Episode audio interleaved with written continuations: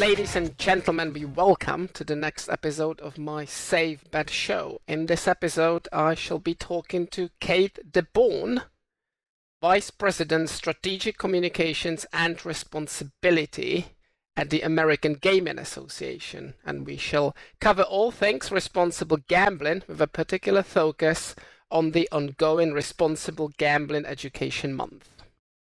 Kate has done such a phenomenal job within and for the gambling industry that uh, it struck me that she had had a career, a different career, before having joined the industry. You actually started at Ogilvy Public Relations, where you led numerous social change focus projects and efforts. And then you moved on to working on a project called Project Time Off, and that was a national advocacy campaign on behalf of the U S Travel Association. So here comes the question. A lot of folks out there believe and would argue that our industry, the gambling industry, is somewhat different or special. Based on your your experience with this industry and the other industries, would you agree? Are we a special industry? Uh, that's a great question. Uh, I didn't know quite what I was getting into when I joined the A G A, the American Gaming Association. Um, but what I've learned is that this is a very unique industry. It's highly regulated at the state of state and federal level here in the U S. And, um, you know, that comes with a lot of nuance that a lot of industries don't have to deal with. Um, it's very competitive. It's interesting um, with a membership-based organization to, when you're trying to drive consensus, uh, how to get there on, and find the issues that we can kind of move ahead because of that. Um, It's also both nascent and mature. You know, the, the retail industry, the brick and mortar casinos have been around for decades, whereas online gaming, sports betting is very new, and we're still navigating that future. So um, it's it's definitely been um, interesting to learn those kind of curves and, and nuances about the industry. And, you know, I think what's most interesting to me, or kind of the fun thing that I've learned, is Um, the footprint of this of U S gaming. So we're in forty-four states, nine hundred eighty-nine casinos or thereabouts, and, and countless communities, and learning the stories of what um, the industry has done to impact those communities. I remember one of my first events was for Responsible Gaming Education Week back in two thousand nineteen. And we had a florist uh, who was uh, working with one of the local casinos, and she was telling the story about what the casino coming to their community meant, or Um, there was a kind of cleaner there who had worked on the construction site and then got the contract for the casino and now has thirty employees. And so uh, I don't think there's a broad appreciation for what our industry does, and, ha- and learning that has been a, a really rewarding experience. And you've definitely been together, of course, with the A G A at the forefront of at least trying to change that perception, because uh, I've been in this industry, albeit mainly on the online and sports betting side mm-hmm. of things, for thirteen years. And just like you, I can't think of any other industry that I'd like to join. I think it would be too painful to leave the industry, especially right now. But perhaps if you were to pick up one fact that you would consider the most mind-boggling and most bizarre one about the industry. It may be an unfair question, but if there was one thing that would left you completely dumbfounded in connection with the industry, what would that be? That's a hard one, and it's a good question. I mean, I think it's it's interesting. It's not maybe a specific fact, but um, that casinos are also banks. You know, you don't. I think a lot of people don't appreciate the the Um, amount of kind of money and um, security that goes into a casino. We all have, you know, I think we all think of Ocean's Eleven when we think of those types of things. But, you know, it's Ocean's Eleven times nine hundred eighty-nine casinos across the country, and the different ways they do that. It's, I think, really interesting and um, evolving, especially with payments modernization. I would even go as far as arguing that casinos are many more things than just banks, of course. You know, of course, with, with restaurants and shows yes. and, and yes. all that. But yeah, no, that's that's that's a great point to call out. And perhaps if I may move on to talking about the American Gaming Association, and perhaps set the record straight that you guys do not necessarily focus on Ocean's Eleven-like schemes. Though I, I do believe, perhaps Ocean's thirteen or the Seven by now, the Magnificent Seven. Anyway, I would believe that, yeah, it would be rather foolish to think that uh, anybody who would come across this podcast would have never heard about the famous A G A, the American Gaming Association. But for those arguably very, very few, would you mind telling the audience a little more about the organization itself, what the mission is, and perhaps without trying to put you on spot, going back to your point about, I'm not saying conflicted interests, but the broad variety of interests of your guys being a broad church. How do you go about accommodating all those interests? I'm sure that everybody would love to hear more about that. Sure. Uh, so the A G A is uh, about twenty-five years old, um, and uh, we're here in Washington, D C, and our mission is to fo- foster a policy and business environment where legal regulated gaming thrives. Uh, our members uh, are wide-ranging, so we have commercial and tribal members, we have Um, operators um, ranging from the, the large resorts and big names you know to smaller casinos that are more regional. Um, we have su- suppliers, so those who make the products that go into casinos and, and fuel the back end of the industry, technologies, payment providers. Um, it's a, a wide range, and that means that, you know, when we're working to advance our issues, Uh, there's a lot of consensus building that goes into that, and we're picking the issues that we know are going to make a difference to the broadest um, uh, remit of our membership. Um, you know, specifically, we're looking, you know, we look, we rolled out a new strategic plan earlier this year. Uh, it's looking at the next three years and our goals around that. And, um, you know, one, creating an environment for growth and momentum. So that's cultivating champions here in Washington, D C. The re- reason the A G A exists is to um, build a voice in Washington and advance our, our um, policy uh, priorities here in D C. Um, that's, you know, shutting down the illegal market, a huge effort for us right now, and um, going after offshore operators and unregulated illegal machine manufacturers here in the U S, and to bolster the industry's reputation. We're the, you know, first line of defense and setting the record straight and, and advancing that conversation about how the industry is responsible uh, in our communities. It's, you know, driving effective and efficient regulation uh, and then bolstering our industry's commitment to responsible leadership, which is a huge part of my job. Oh, absolutely. And it's truly appreciated by the industry. Going back to the critical point you made in connection with the black market, you've mm-hmm. already touched upon certain ways how that could be addressed. So what what would you think is, is the recipe for stamping out the black market, I suppose? I, I'll try to avoid naming any names, but sadly, at least still relatively recently, even the big U S papers, the mm-hmm. New York Timeses of this world, they yeah. would still have given would have given time and space to the Bovardas of this world, which in my view is, at the very least, and putting it very mildly, rather misleading from the consumer perspective. So is it about educating mm-hmm. the folks outside of the industry, and what else, in your view, needs to be done in that respect? Sure, there's a number of things at play. One is consumer education, uh, so making sure that, you know, we're helping people understand legal options. And that comes from advertising. It's a huge reason why um, the industry invests in advertising, is to help people differentiate between legal and illegal operators. It's, you know, educating the ecosystem broadly. So we send near daily emails to media outlets in the U S who haven't figured out the legal operators from the illegal operators. And sometimes it's as confounding as Um, flagging to some of these media outlets, hey, did you know you have a relationship with this legal sportsbook and you should use their odds instead of, you know, this nefarious actor? And then, you know, a big push that we've been focusing on this year is around, um, you know, getting law enforcement action uh, with the Department of Justice. Earlier this year, um, A G A's C E O, Bill Miller, sent an e- or a letter to um, Attorney General Merrick Garland to, you know, raise the ante here, making sure that Um, all levels of law enforcement, federal, state, local, understand that they have a role to play in stamping out the illegal market. And no, that's not going to happen overnight. Uh, the legal market is only what, three and a half, four year or four years old at this point, going on five. And, um, you know, we've seen the growth. We have, you know, lots of research that shows Americans are migrating, and they understand, you know, nine in ten sports bettors believe they should bet with legal operators. And Um, so we're winning, we're winning the fight, but it's a, it's a long war against them.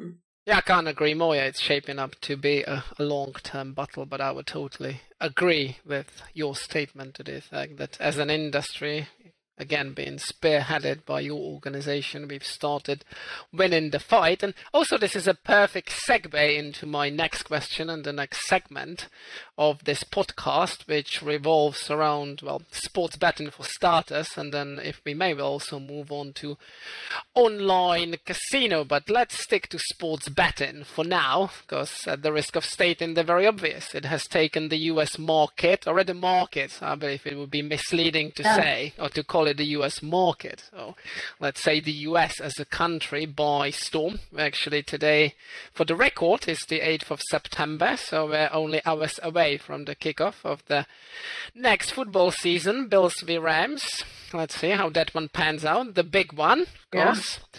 So from today onwards, actually, there's a very fair chance that our screens will once again be flooded with a lot of sports betting adverts and uh, five thousand dollars risk-free bets and, and all that jazz. So in your view, is this a strategy or an approach that would be sustainable in the long run? And I totally appreciate that a lot of operators lately, will come on to that. They've uh, um, really had a strategic rethink, and perhaps those allegedly multiple thousand dollars free bets won't feature as prominently. But anyway, the volume of advertising, do you think that this is sustainable in the long run? I mean, I don't think uh, we're going to see the same level of advertising, you know, as this market matures. Um, you know, it's only four years old, really. And so, and if you, in earnest, you would probably say that last year's uh, N F L season was, you know, the first true legal sports betting season with the, the mass um, growth of the market between twenty eighteen and, and to twenty twenty-one. Um, so there's, that's the starting point. This is a nascent market, and we need to drive um, awareness of our product and of the legal market, just like any other industry. Um, Part of that is then it's new. So people are like, what's this new thing I'm hearing about? I see it all the time now. You know, I'm sure we all have the, it was crypto earlier this year, many years ago it was dot coms. There's always going to be something um, that is picking up attention because it's new. Um, and then there's seasonality to it. There's going to be spikes. I imagine the next couple months, you know, there's going to be more sports betting advertising. We can all understand and appreciate that. Um, or March Madness, or when a new market goes live, you know, we'll see a few markets go live this year with Ohio towards the end of the, the calendar year. Maryland is working towards mobile launch. Um, and there's, you know, Massachusetts is out there. Uh, so those markets are going to see an increase because, you know, uh, our operators are going in to win their customer share. Um, but I will say, you know, we have done this in a way that is proactive. So out of the gate, the A G A and our membership came together to create the Responsible Marketing Code for Sports Wagering and set a standard for what advertising looks like in a responsible landscape. And um, that's not targeting underage or um, other populations. It's the mandating inclusion of, you know, R G and, and P G resources. And we're continuing to evaluate that and, and grow with it. But I'd also say that it's not just up to the industry here. There's a lot of players uh, in this space that are new, leagues, broadcasters, and they all have a responsibility here. And, you know, for example, like truly brass tacks, each league set and broadcaster sets the standard for how many ads are on their airwaves. So I think, you know, everyone has a role to play here, and, and we'll see some rationalization, and we've already seen it uh, throughout the last season. I totally believe that this is indeed the, the critical point. Yeah, the onus is on the industry, but not just on the industry, because you've already answered my next question, which was going to be an unfair leading question. So I take it you would agree with me saying that the industry does need to take foot off the pedal a little bit, focus on more sustainable advertising. And for those who wouldn't have come across it yet, I believe... Uh, Today, even today or yesterday, DraftKings launched their new responsible gambling campaign with The Mess and Tony Hawk. And I believe that's definitely, definitely the, the way to go. But as you've just pointed out, and I would subscribe to that as well. Yeah, there are others in this space who have the liability for making sure that advertising is sustainable and uh, and reasonable and responsible going forward, especially the broadcasters, perhaps cynically speaking, and that would be my take on it for what it's worth. You know, the broadcasters, they're always quite good at gauging the public mood, and I can imagine that, not in the new states to your other point, but in the states that have regulated some time ago, I can imagine that that populace might be getting rather fed up with all those adverts on, or sports betting adverts on T V. We do tracking around kind of public perception, and um, you know, it's pretty steady. Um, it went up last year and has continued kind of at that rate. Uh, but you know, most Americans are see or, or more Americans, I should say, are seeing R G advertising. So I think we're, you know, appreciating that, you know, as we advertise for our business, we also have to advertise about responsibility and creating a, a sustainable marketplace. Our research shows that fifty-six percent of Americans recall R G advertising in the last year. And that's an increase from twenty-two percent in two years. So I, I believe that we've been proactive about this from the beginning, and we're continuing to invest in the right places. You know, the the DraftKings ad I was particularly excited about because I could I showed it to my stepdad, and I was like, now you can understand what I do. You know, you, he, he's a big wrestling fan. I was like, this is this is how, you know, this is, you know, part of the partnership I have, um, and and I think that's part of it. We're collaborating more and more, and um, and that is paying off in how uh, Americans and our customers and policymakers see us. I should definitely show the advert to my mum. For the record, she's not a wrestling fan, but for the last thirteen years, she's really struggled to figure out what I actually do. So perhaps, and hopefully, fingers crossed, that advert will help hammer that home. And before we move on to talking about a couple of projects that are, without any shadow of doubt, very close to your heart, that is have a game plan and... Uh, Well, we're right in the thick of it, the Responsible Gambling Education Month. Perhaps one final regulatory question, if I may, and I believe it's it's rather pertinent. We've talked about the sports betting bonanza, that avalanche of regulation up and down the nation. That's one thing. Well, on the other hand, online casino, or as they started calling it in Ontario, iGaming, that's been rather a slow burner. So would you have any views as to why that may be, you know, those thirty plus states to have regulated sports betting? And I believe the, the number, the count is seven or eight for online casino and poker. Yeah, it's it's been an interesting thing because, you know, I started at the A G A in twenty nineteen and have seen the, the two growth trajectories, and um, they're not parallel. Um, but interestingly, the, the revenue and the tax created from that revenue is parallel. Um, and so there's more opportunity in, in iGaming for, for states in terms of tax revenue. And I think part of it is, you know, iGaming is less familiar. Sports betting, Americans have been doing that for a very long time, regardless of whether there's a legal market or not. And so people understand that. They know, you know, everyone watches sports, presumably, most people, perhaps not everyone. Um, and so... It's more of an education uh, to understand what the, op- the opportunity is there, and, and you know why that's a um, a place to advance legalization in each state. You know, that said, it's up to each state to decide what's right for, you know, their constituents and what their legal market looks like. And I I would say that um, as we think about, you know, where future growth comes from in the iGaming space, we should be thoughtful about, you know, sports betting, because I, th- I think a lot of policymakers are going to be looking to see how that all shakes out in terms of advertising and problem gambling and all of those and other kind of compliance issues before they greenlight any additional legalization in the online space. So I, I believe part of it is um, getting this opportunity right with legal sports betting before there's further pursuance of other legalization. I'm actually looking from my window at the Empire State Building. I believe that the next year's New York State legislative session might be the perfect litmus test yeah. for the future of uh, online casino in this country. And indeed, as you've pointed out, of course, with the notable exception of my wife, most people watch sports.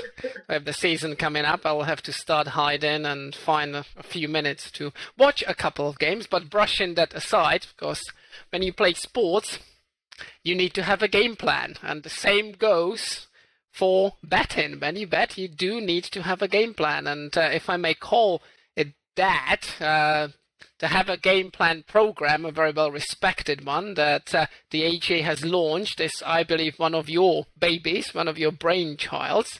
So you have been leading on that that charge. So again, for those arguably few who wouldn't have ever come across it. Would you mind calling out the key features of the program, the objectives, and even more importantly, the partners, sure. including from within the world of sports?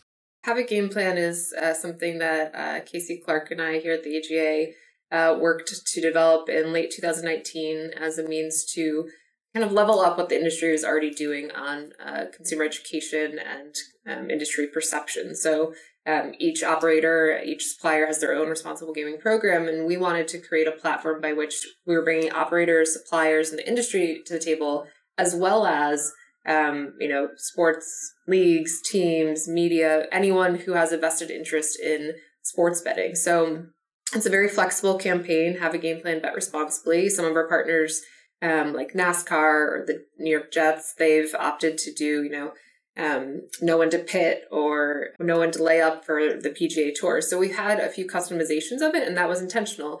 All of our partners know their audience the best. We are here to provide a platform to talk about responsible gaming and, and provide that expertise. So um, since two thousand nineteen, we ha- we've built the campaign to more than thirty partners.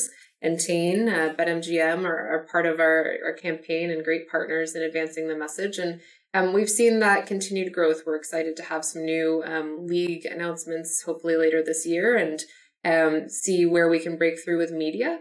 Um, because, you know, as we've talked about throughout this conversation, and I know, Martin, you uh, kind of firmly believe in, is responsibility isn't just up to the gaming industry. There's uh, an ecosystem here Um, that we're working together to advance this conversation, and, and have a game plan as one means of doing that. And we made it simple. We talk about, you know, uh, customers should set a budget and stick to it, keep it social, know the odds, keep it legal, play with trusted licensed operators. So, you know, we're we're pri- trying to reach new customers around um, this message by activating on um, the platforms that already exist among our partners.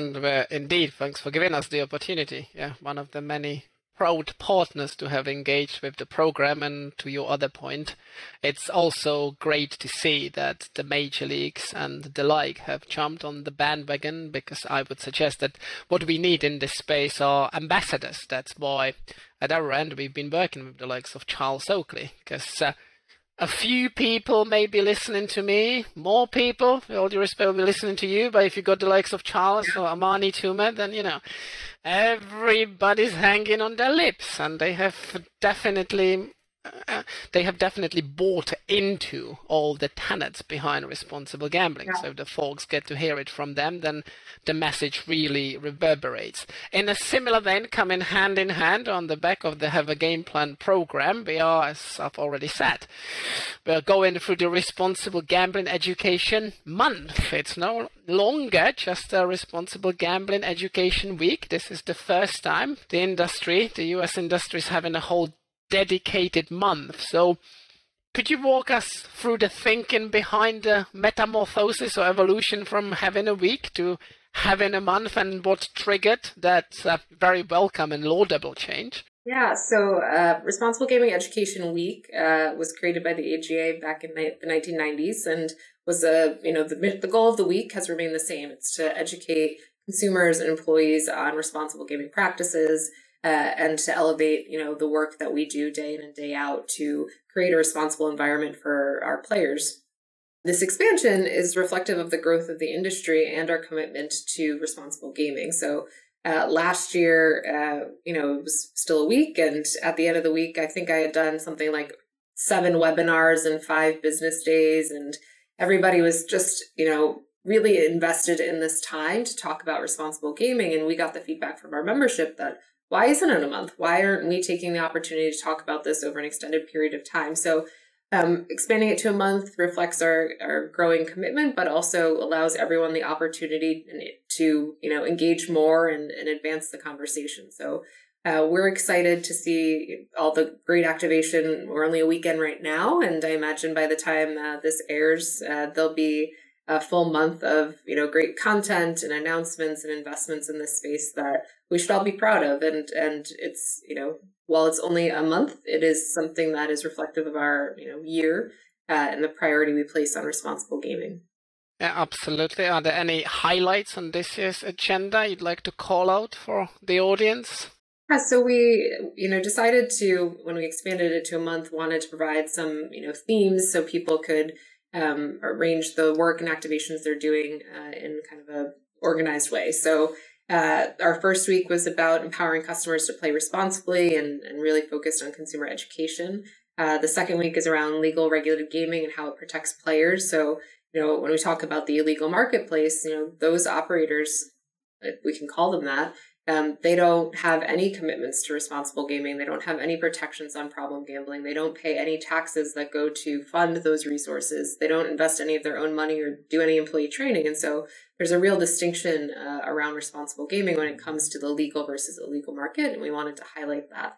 Our third week is about employees. They're the front lines of responsible gaming. And, um, you know, we should invest day in and day out in, you know, training and, and empowering them to be advocates in this space and to understand the role they play in, in building uh, a, a healthy environment to keep betting fun. Uh, and then finally, closing the month out, talking about uh, the use of technology to advance responsible gaming. Um, and that ranges from, you know, the help, the conversations we're having in the U S about the helpline and modernizing that effort and allowing more streamlined resource. It also goes to um, technology to help people set limits and um, uh, empower them to understand their play and, and, and create a responsible program for themselves. Now, if I may pick out one of the important one of the important messages you just set out, I believe it's the one around empowering our staff and folks across the industry to become champions and ambassadors of the great laudable idea of responsible gambling, so that it trickles down and trickles through the wider public. And then, as you pointed out, even your stepfather, even my mum might figure out what it is that we actually do right. for living. So yeah, everybody, please stay tuned. A lot to come between, well, today's recording and the end of the month when this episode is expected to to air. I'm sure lots of great initiatives and really the industry stepping up its efforts even further. Well, we're, we're, we're hitting the, the home straight and uh, normally, and uh, today will be no different. Before I give Kate the rather unenviable opportunity to have sixty seconds to convey her key messages, I, I would be really remiss. We normally, we've already talked about sports, so I would be remiss in my duties to sports fans out there. Well, it's not E S P N, perhaps one day.